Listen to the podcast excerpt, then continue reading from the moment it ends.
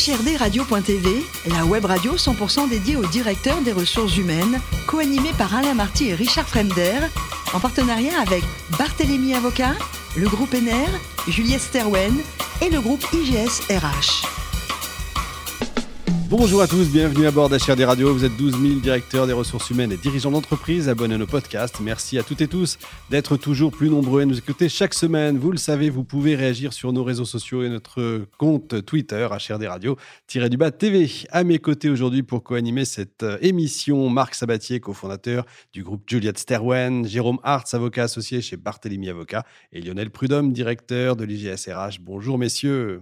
Bonjour. Bonjour Richard. Aujourd'hui, nous recevons Sarah Colotti, HR Director International d'Omnicell. Bonjour Sarah. Bonjour. Alors, vous êtes née en Angleterre, comme on va l'entendre avec votre accent. Vous démarrez en France, une entreprise de conseil. Dans quel domaine?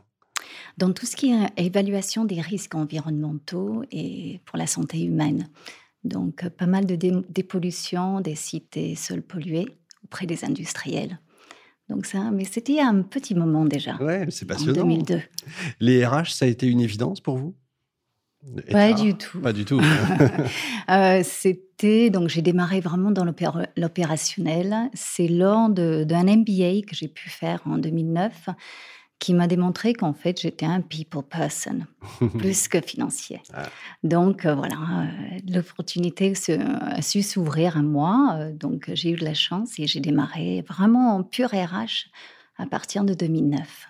Vous avez fait beaucoup d'entreprises, y compris dans l'industrie. Vous préférez des entreprises à la culture française ou à la culture anglo-saxonne? Oula, non, je pense que j'ai plus à apporter dans une entreprise internationale que dans une entreprise franco-française. C'est quoi la différence d'ailleurs? Est-ce qu'il y a une vraie culture française d'ailleurs? Oui. c'est vrai Oui. On est pénible Non, j'admire énormément les Français. C'est pour ça que j'ai choisi de, de, passer ma vie en France. J'ai vécu plus longtemps en France maintenant qu'en Angleterre. Mais c'est vrai que c'est très différent. Euh, et moi, bon, à vrai dire, ça m'a manqué un petit peu de parler l'anglais oui, quand j'étais dans une entreprise française.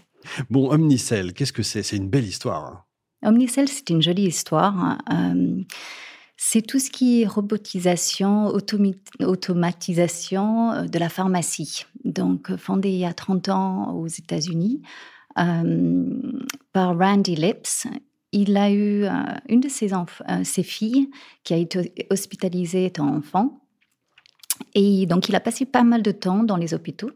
Et il s'est rendu compte que les infirmières passaient énormément de temps à préparer les médicaments et pas nécessairement à être à côté des, patients. Donc, euh, quand sa fille est sortie, heureusement, elle est sortie en bonne santé, il est parti dans son garage et il a commencé à créer des robots pour automatiser tout ça. Et aussi, euh, il a collaboré avec des personnes qui ont eu malheureusement des, problèmes avec euh, des, des, erreurs médicamenteuses. Donc voilà, justement, euh, il y a des machines maintenant pour aider justement l'automatisation de, des ordonnances, etc., mmh. afin de réduire les, les erreurs Qu'est-ce qu'il y a dans les garages aux États-Unis? Parce que toutes les boîtes se montent dans les garages. il y a des trucs qu'on n'a pas nous chez nous. Enfin, c'est assez curieux quand même. C'est notre euh, Steve Jobs ou Bill Gates. C'est ça, exact. Combien de salariés aujourd'hui? Euh, Dans le monde, 4000. Ah oui, belle boîte, effectivement. Et le chiffre d'affaires monde? Un, milliard trois. Oui, très, très, très jolie boîte. Marc alors vous êtes euh, DRH international, donc sauf US. Hein. Euh, à ce titre, évidemment, vous couvrez pas mal de pays. Euh, j'ai compris aussi que chez Omnicell, dans ce que j'ai pu lire, les, services étaient assez transversaux sur tous les pays. Est-ce que l'organisation de votre DRH suit les mêmes principes, c'est-à-dire des offres transversales qui s'appliquent à tous les pays? Autrement dit, est-ce que vous pouvez nous parler un petit peu de votre modèle opérationnel de votre DRH Est-ce que c'est assez centralisé avec des relais dans les pays ou est-ce qu'il y a une animation très autonome locale? Ou bien est-ce qu'on est quelque part entre les deux? Je dirais qu'on est quelque part entre les deux. Après, ce qui est compliqué, c'est que voilà, la, grande masse de, nos, salariés euh, se trouve aux États-Unis. Euh, donc, on a des centres d'excellence euh, dans tout ce qui est acquisition des talents, donc recrutement, compensation and benefits, donc avantages et rémunération. donc, il y a des centres d'excellence qui ont démarré aux États-Unis, mais qui ne sont pas nécessairement applicable partout à l'international. Donc je fais vraiment le, rôle de relais euh, pour essayer de faire en sorte que ça marche un peu partout. Bien sûr, il y a beaucoup d'exceptions. Merci. Lionel. Justement, pour euh, aller euh, creuser un peu dans la même veine, et par rapport à ce que vous disiez en introduction du, fait du travail dans une organisation franco-française, quelle est la part euh, des ingrédients de la culture euh, d'Omnicell aux États-Unis euh, qui est ou qui sont les plus difficiles à adapter en France ou voire même en Europe d'ailleurs, parce que la France est parfois une exception, mais en Europe pas toujours vis-à-vis d'une culture américaine qui est très particulière. Je pense que c'est à prendre en compte et les personnes qui rejoignent Omnicell à l'international ont vraiment besoin. Enfin, on, retrouve pas mal de personnes qui ont déjà travaillé pour les entreprises américaines ou internationales. C'est bien sûr euh, la plupart des, ressources sont en anglais, donc c'est un petit peu un handicap si on si on parle pas pas l'anglais. C'est handicapant pour nous aussi, hein, en, termes de recrutement, parce qu'on n'a pas que des ingénieurs, on a des électriciens, on va avoir des personnes qui, sont à la prod. C'est pas évident pour eux de, se débrouiller euh, dans ce monde d'anglais.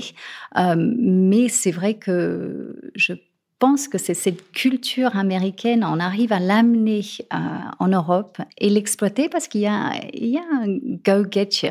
Mm. Voilà, donc il y a un dynamisme qui est assez, assez sympa. après, c'est spécial, hein, c'est différent. Jérôme. J'ai constaté moi également que le groupe prônait la diversité et l'inclusion. Ah, c'est, euh, c'est une, ce sont des valeurs très, très mm. fortes et mises en avant. Et je présume également que la lutte contre les discriminations est assez importante euh, dans le cadre de la culture de l'entreprise. Vous pouvez nous en parler un petit peu? Comme je vous disais, je pense que ben, je, je, suis à l'international. Euh, donc, on est en 100% remote. Donc, ce qui nous permet d'aller chercher des talents. Et je suis émerveillée par le nombre de personnes qui ont une double nationalité, double culture qu'on a pu aller, chercher. Et justement, la beauté, c'est qu'on ose aller les chercher là où ils sont. Donc, on a une diversité rien qu'en Europe, dans les, les, trois pays où on est vraiment présent, euh, l'Angleterre, la, France et l'Allemagne, d'aller chercher ces personnes qui ont vraiment une double culture. Et donc, je pense que ça, ça aide à ouvrir les yeux.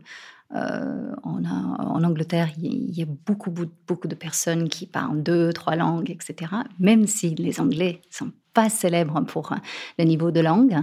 Donc, mais c'est justement cette double culture qui, qui aide énormément. Et je pense que ça, c'est la diversité. Ça nous permet vraiment d'être ouverts à, toutes sortes d'idées et de pensées différentes. Alors dans cette émission, Sarah, on aime bien parler vin, parfois nourriture, etc. Mais vous, côté vin, vous avez passé un diplôme d'œnologie et de viticulture. Tout à fait. Comment ça vous est venu comme ça Les Anglais et le vin, c'est quelque chose, enfin, ah le vin français. C'est une longue hein. histoire. Hein. Euh, j'ai eu la chance de pouvoir faire un petit break, une année sympathique, sabbatique, euh, et j'ai choisi de, faire un, un BTS, viticulture et œnologie. Euh, j'avais envie de voir autre chose, j'avais envie de, de, faire pousser autre chose que les, carrières. Je me régale à faire pousser les carrières et les gens, et je me disais, ben, je vais apprendre comment faire pousser la vigne. Et euh, ça m'a, j'ai mis un an, ça m'a permis d'apprendre un métier, et aussi, aussi de prendre du recul par rapport à mon métier et je me suis rendu compte que finalement, j'avais un métier que j'adorais. Et, donc, je n'ai pas poursuivi dans le vin. Je suis retournée dans les RH. Et alors, côté cuisine, vous avez une spécialité, c'est un plat brésilien, la muqueca, que je ne connaissais pas. Qu'est-ce que c'est? Ben, C'est un plat à base de, de poisson il y a des oignons, il y a des poivrons verts, un rouge, un petit peu d'huile de palme, un petit peu de piment et du lait de coco. Ah, sympa, ça, vous avez pris des notes. Hein, c'est fait avec la farofa qui est une semoule qu'on fait revenir dans l'huile. Bien. Et pour terminer, je crois que vous avez un petit côté dark aussi. Vous aimez les thrillers euh, suédois, très ah sombres. Hein. oui. Vous en auriez un à nous conseiller? Ah, mais tout ce qui est Camilla Lackberg, c'est très très dark. Merci beaucoup Sarah, merci également à vous Jérôme, Marc et Lionel, fan de ce numéro d'HRD Radio. Retrouvez toute notre actualité sur nos comptes Twitter et LinkedIn. On se donne rendez-vous jeudi prochain 14h précise pour une nouvelle émission.